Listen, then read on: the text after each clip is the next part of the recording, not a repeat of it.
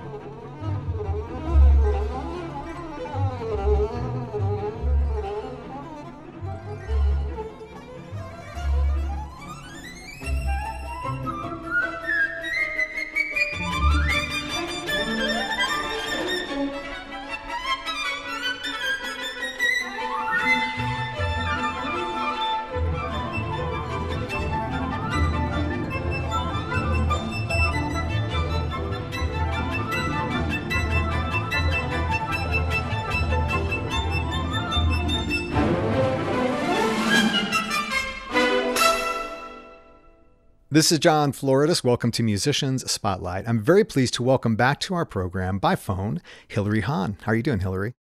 I'm good. How are you? I'm doing real good. Now, remind me where uh, you are calling me from.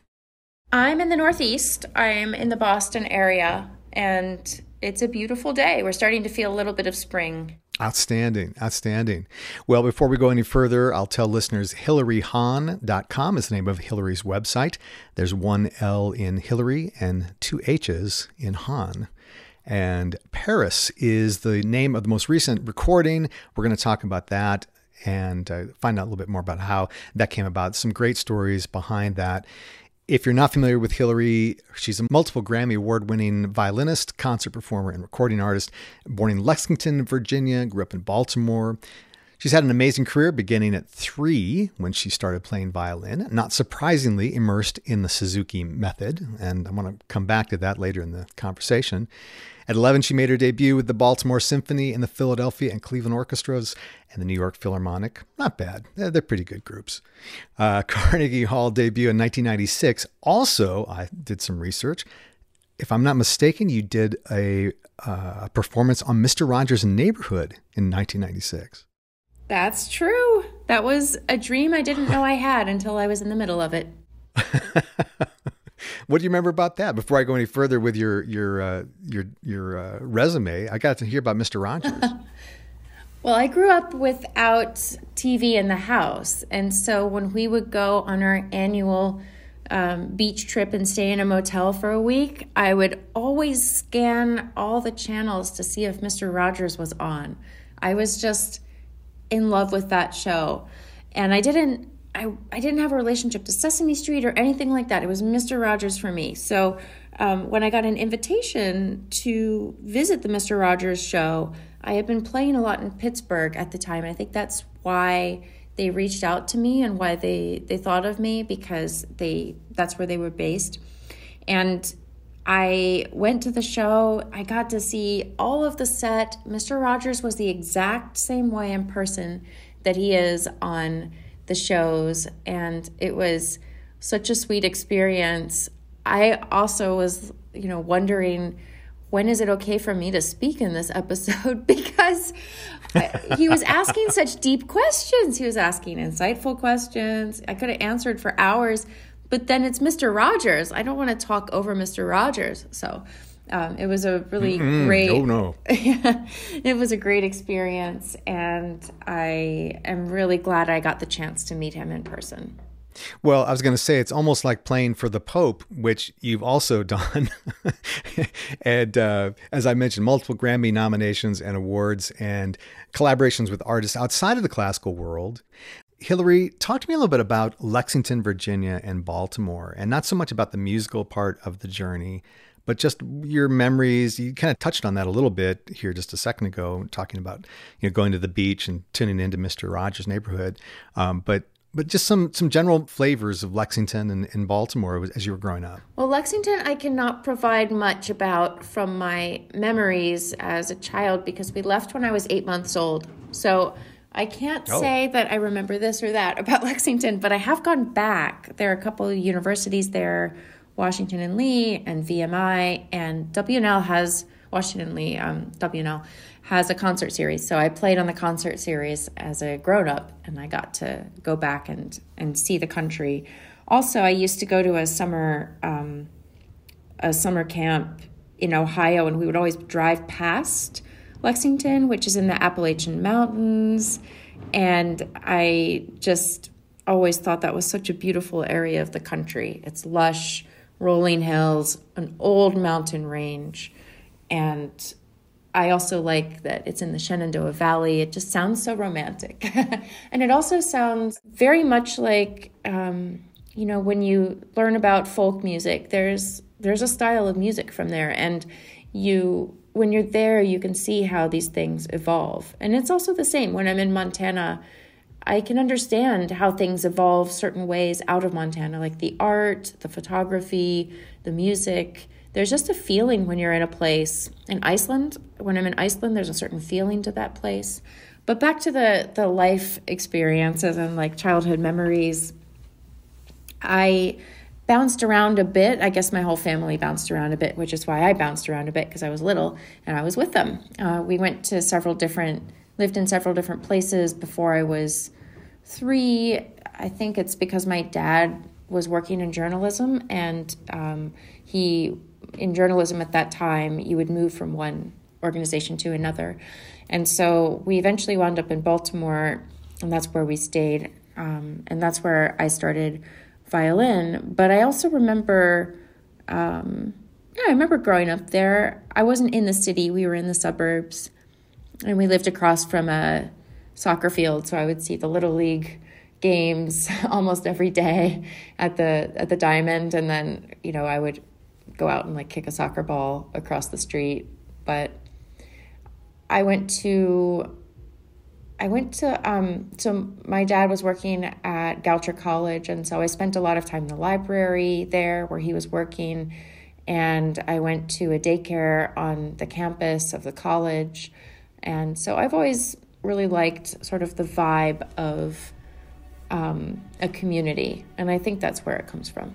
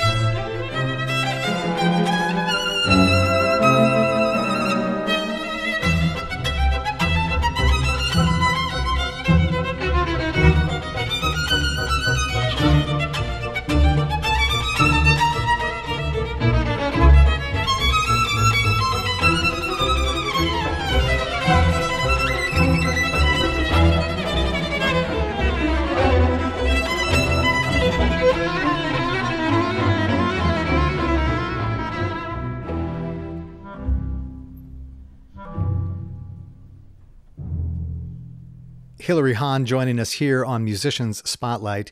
Hilary, let's talk about this most recent recording, Paris. This is just being released as we are doing this interview in the end of February, and this is just coming out. And speaking of a place and a community, I know that this is a, Paris is very much a part of your life, and you know, not just a, a romantic title of an album. This is very much a, a community and a town and a a city and a culture that uh, you have immersed yourself in for, for many, many years. Let's talk a little bit about how this recording came about. I know there's some great stories all around when it comes to uh, this project. the title Paris is the last thing that came together on the record. we did the whole oh, thing. really?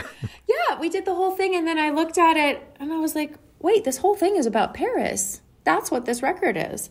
That's why everything fits. We were doing, well, I was doing an artist residency at Radio France, which is an organization I've had a really long relationship with. The Philharmonique, the orchestra, is how I first got involved with Radio France. And the Philharmonique, I started working with them when I was a teenager. And uh, so Radio France has several orchestras. And then there are other orchestras that um, are in Paris that are independently operated. But this particular orchestra, I just liked working with them. There's a funny thing when you work in Paris they try to make sure that every concert is its own sort of separate experience from everything else that's going on in the sense that if you work in Paris one time in the year there's an exclusivity clause in everyone's contract in Paris where you can't go back with another organization that year but um, I really liked this orchestra, so I kept going back to them. So I kept not going back and working with other orchestras. Um, and it really is my home orchestra in Paris through many different evolutions of personnel and music directors and my own repertoire. I've worked with them really, really steadily. The music director now, I worked with him before he was music director there. Music director is um, you know the chief conductor the person who does the most weeks with the orchestra and does a lot of the artistic planning with the administration so when he got that job i was excited because i was like ooh we get to work together there and that orchestra has a particular sort of um, combination of tone qualities and musicianship that is really beautiful it's it's touching how they make music but it's also pretty straightforward. And I think when something is fussy, it's hard to identify with it. But when it's straightforward and spoken from the heart, it makes sense. And that's what I feel mm-hmm. comes from this orchestra. My experience with the pieces on the record turns out I felt compelled to record them together, and I couldn't figure out why, but it just made sense. It made perfect sense um, based on the collaboration, based on what my dream pieces would be to do with them. And based on my experiences playing in Paris, I just really wanted to record these pieces. Paris is a city that has a huge history of artistic community, and all of the works on the record were either premiered in Paris or put their composer on the map in the Parisian musical scene. I play a French violin, I always have and that's unusual. And uh, yeah, my relationship to Paris is actually that of a, I think a, you know, a member of the musical community who comes and goes. I rent Airbnbs when I'm there. I sort of um, live there in whatever neighborhood I'm playing in for that week. And I have my haunts, and especially going back to the Radio France, where I was artist in residence in the season when we made this record. I was in the same neighborhood um, every two or three months for a week or so. And it just was really, it is a residency as much as you get as a touring artist.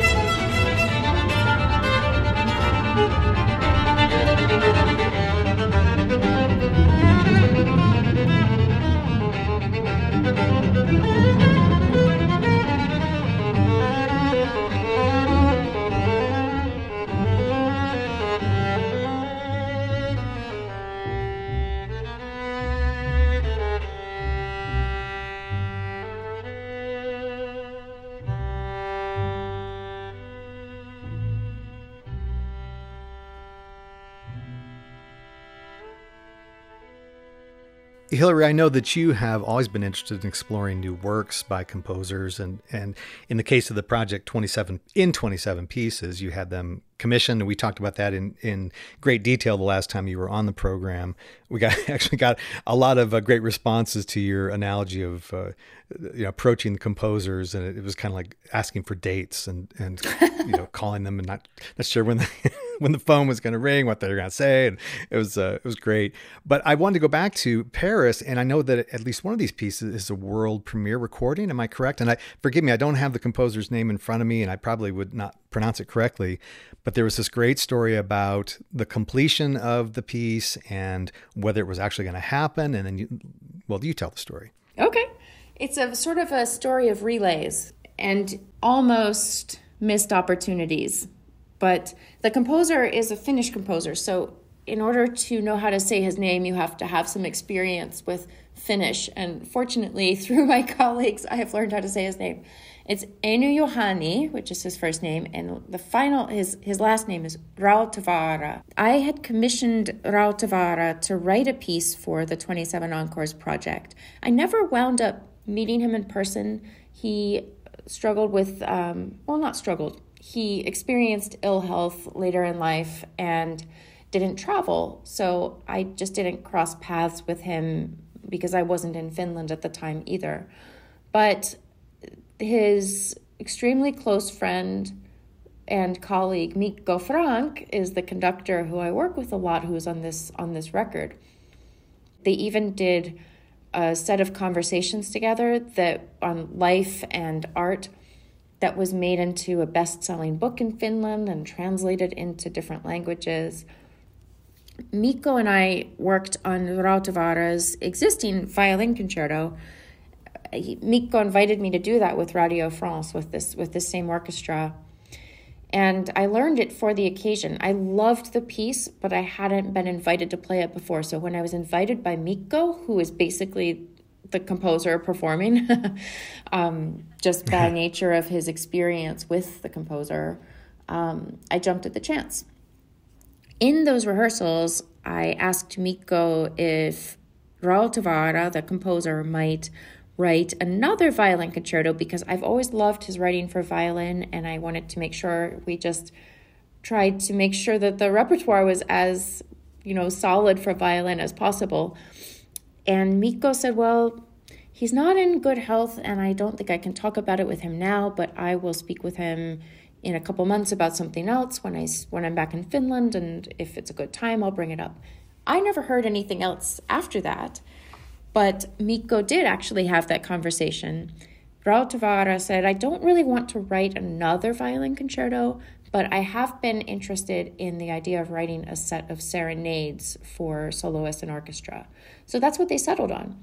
Mikko went back to France, he went back to his touring, was starting to work on the bureaucratic side of commissioning music, and um, he didn't hear anything else from Rautavaara about the pieces. So when Rautavaara passed away, it seemed like his body of work was complete. After the funeral, Rautavaara's widow, Sini, took Mikko, I don't know if you can keep track of all these characters, but Mikko the conductor back to the study and showed him this nearly complete manuscript of two serenades for violin and orchestra. They were titled in French and Finnish instead of Rautavaara's typical English and Finnish. So it was clear that it was for this orchestra and it was uh-huh. it was our piece. This was our piece, and Mikko had wow. not known that it existed. And it was nearly complete in the sense that the whole violin part, the solo violin part was done. Almost all of the orchestra part was done, and the remainder that had not been put into orchestral format was sketched out in piano format, which was how he composed. Mikko then commissioned um, another Finnish composer who is a former student of Rautavaara's to complete the work according to Rautavaara's wishes and style. And then we had our premiere of it in Paris. So that's the long story of the relay that led to the two serenades by Rautavaara that we premiered and that are on this recording.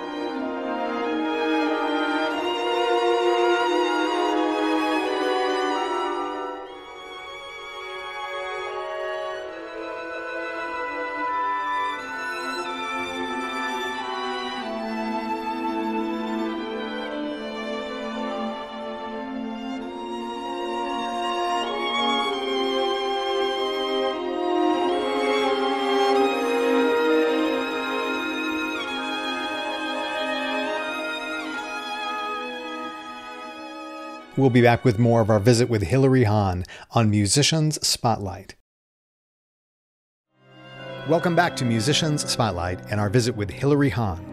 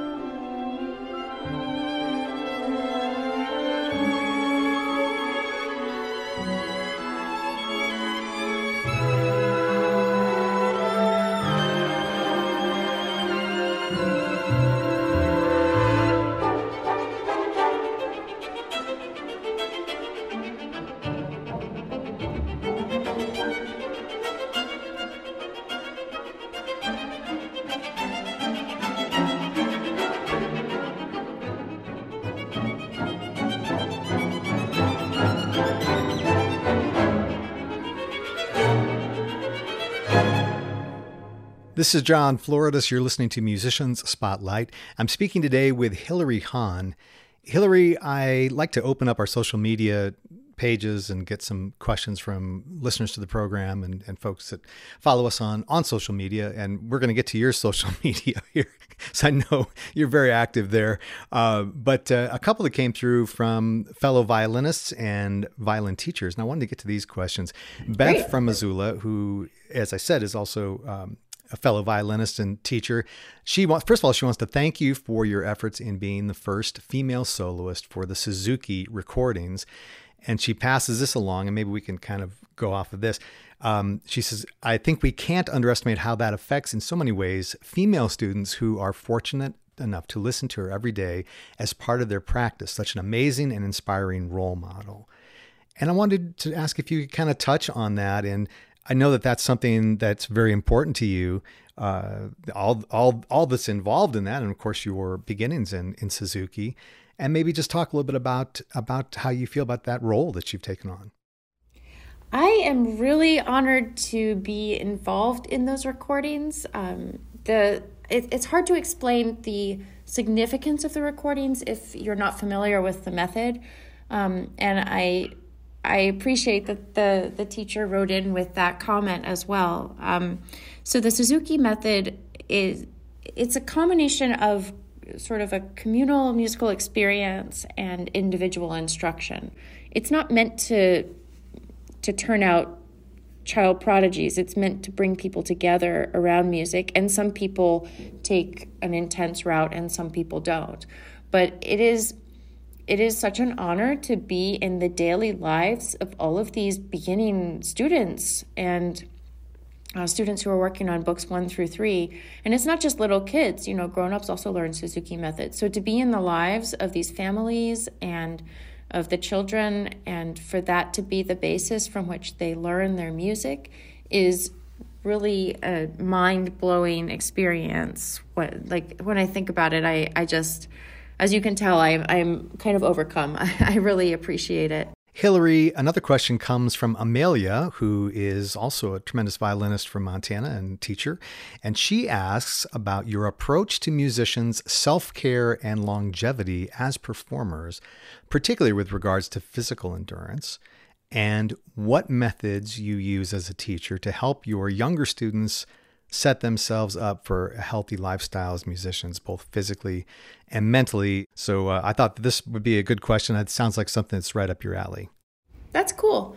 Um, it's a good question. As a performer, I am constantly aware of my body. It's not like sports where what she's talking about with longevity is it's not like sports or like ballet or something else like that where at a certain age generally people don't perform the sport anymore or perform that art because of the damage it's right. done.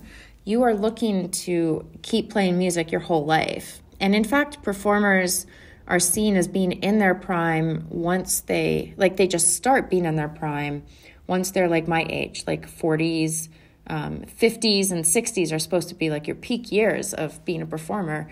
So and then you just keep playing as long as you can because then you have the wisdom.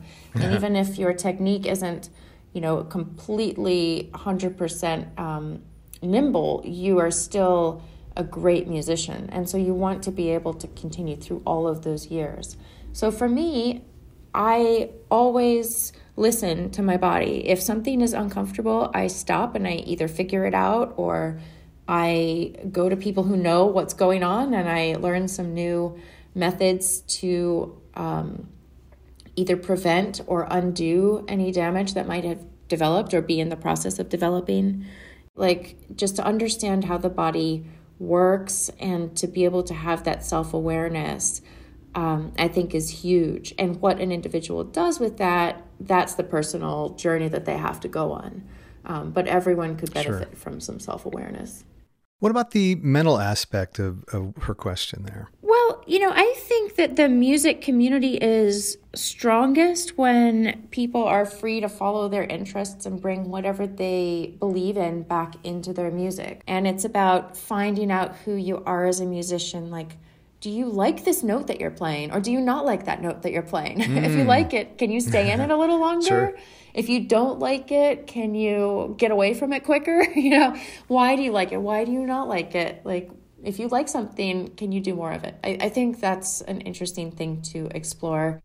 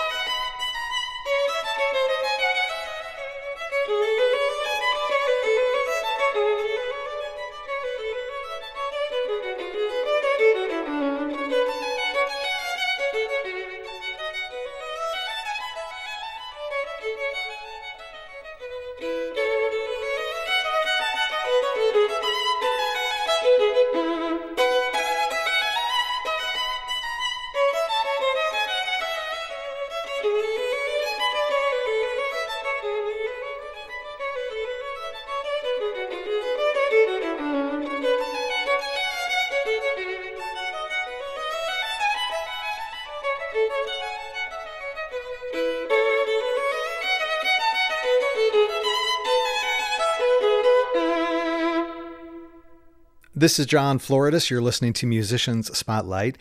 I'm joined today by Hilary Hahn.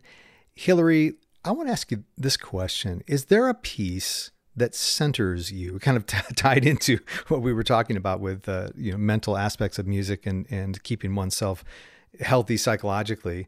But I wonder if there is a particular piece like that that whether it's a, a daily exercise or a piece that you go back to periodically that helps um, just kind of center you, something that's that's just you know instantly at your fingertips. When I'm trying to find my equilibrium in my playing, maybe I've been playing a bunch of things and they all require different techniques and um, maybe I've been working with a lot of different types of colleagues. I always wind up playing solo Bach for concerts, and when I wind up practicing it for those concerts, I kind of find my footing again. The music by Bach for solo violin is so complex, but it's for one instrument. So it's like you're your own puppet master. It's really cool to be. it's really cool to be. That's deep. a that's a great analogy. yeah, it's cool to be deep in your own work and deep in something that's so complicated that it absorbs all of your your attention. It's pretty cleansing, and in a way, it's like a meditation. It's it's really hard to do and it it requires all of your awareness but you also have to kind of let go of that sense of control for everything to function the way it needs to Hilary, I saw in one of your video posts online, you were talking about finding inspiration in other arts. And in this particular clip, it had to do with the visual arts. And I wanted to know if you could talk a little bit more about that. My first teacher always encouraged me to look at paintings, go to museums, and I don't think it really clicked until I was traveling the world and going to different museums and different places. I've always loved visual art. My relaxation is making anything with my hands, like anything I can make, crafts, art, that completely that clears my mind and makes me feel balanced again. So I like going to museums for that. But there was a time in my 20s when I was really trying to figure out who I was separate from my teaching, um, from being taught um, by my teachers, and separate from what I was expecting of myself. I was trying to find my own sound. And so I was thinking a lot about how the bow works. And I wound up in my museum trips looking at paintbrush strokes and how painters and sculptors balance personally. Like everyone is different right? So how does each person who's making art balance the the details with the big picture? It's usually a sort of set of illusions. Like if you look closely at a piece of art your eye is directed to certain things by the artist. And it's not everything is not in there. Everything is either implied or referenced. So I find that really fascinating for playing music and coming up with a way to connect with people through the way I play a piece. There's a sort of structure that you can come to conceptually, and the details of how you do that would vary from musician to musician. But there's a structure where you know what's important to articulate and you know what's important to give the impression of without being too deep in the weeds. And so for me, visual art is sort of that thing I refer back to that if I'm trying to figure something out, I can always find a parallel in visual art, but something that's so different that I have to interpret it on my own back into the music. It just changes my mindset.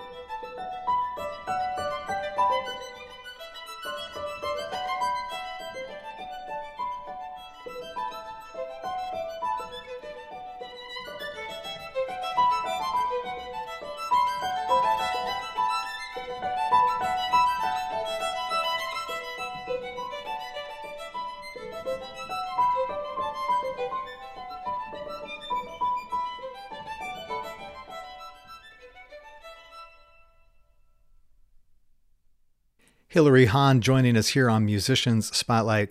Hilary, we have to talk about your social media presence. I know we, we talked about this the last time that we visited by phone. Uh, violin case, of course, is still very much up and running, and is it, I know it's on Instagram because I want, I want to tell you about the uh, the the post that popped up right before I called you. Um, and is it also Twitter as well?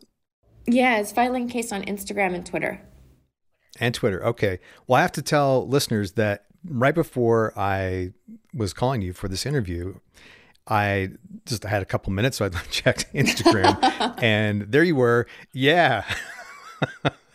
playing playing a little melody, not on the amazing uh, violin that you spoke of earlier, but on a little Tupperware thing with some rubber bands and finding the different pitches, and uh, that was uh, that was entertaining. You'll, you'll, probably get more hits on that from, than these amazing concertos that you're doing. When but this is something that, that you're very. Like, hmm, this is very me, and also I think it's lunchtime, so I think a lot of people will see this. But let's just put it out there. Yeah, I was I was pulling my lunch out. That was great. I'm, like I'm busy today, and so I was like pulling my lunch out, and I knew I wouldn't have time to go like get something, so I brought it with me, and I was like, whoa, there are notes in my lunch. Because the rubber band that was wrapped around was acting like a tuned string, but different pitches.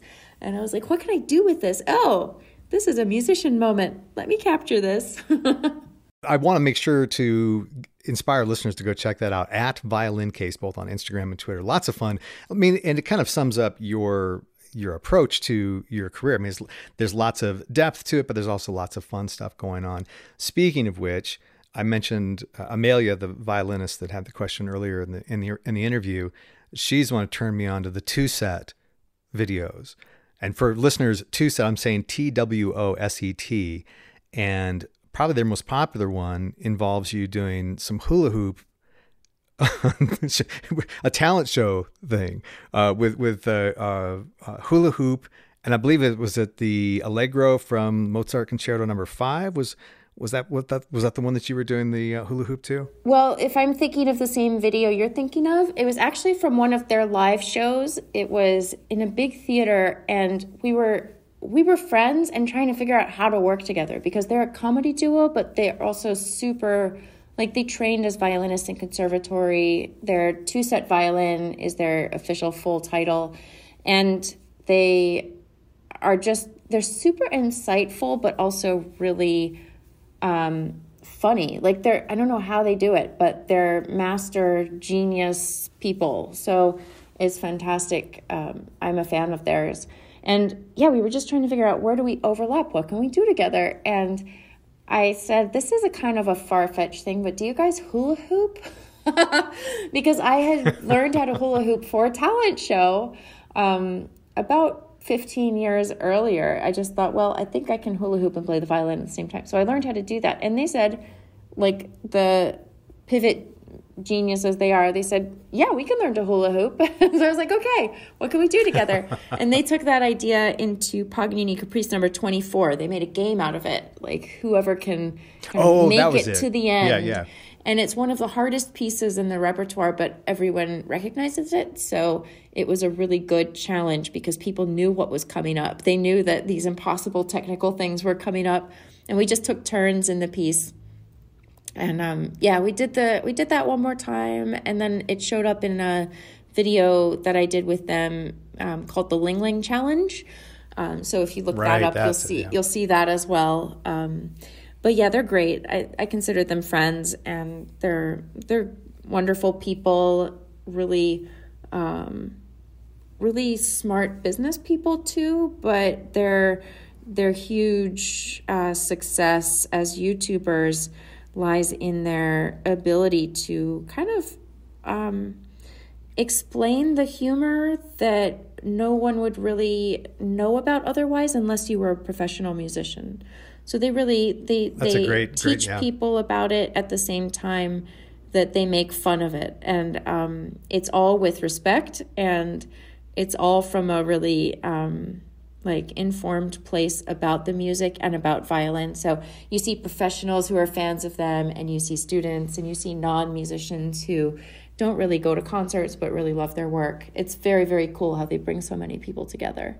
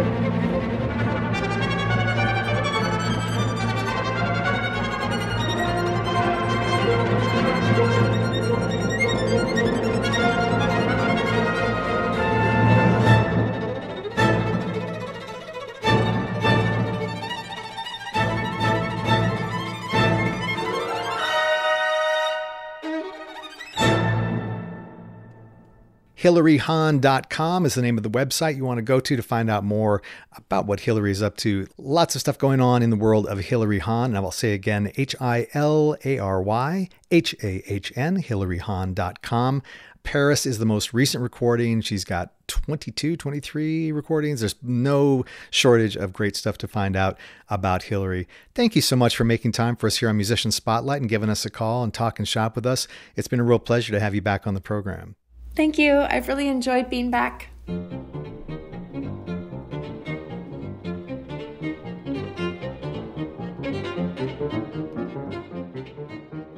This is John Floridis. You've been listening to Musicians Spotlight. Our guest today has been Hilary Hahn. If you'd like to contact us, you can do so through the Montana Public Radio website, mtpr.org, as well as through our own website, musiciansspotlight.org. You can also find us online on Facebook and on Twitter. Our program is available as a podcast from those websites as well as through iTunes and Spotify. Musicians Spotlight is a production of Montana Public Radio.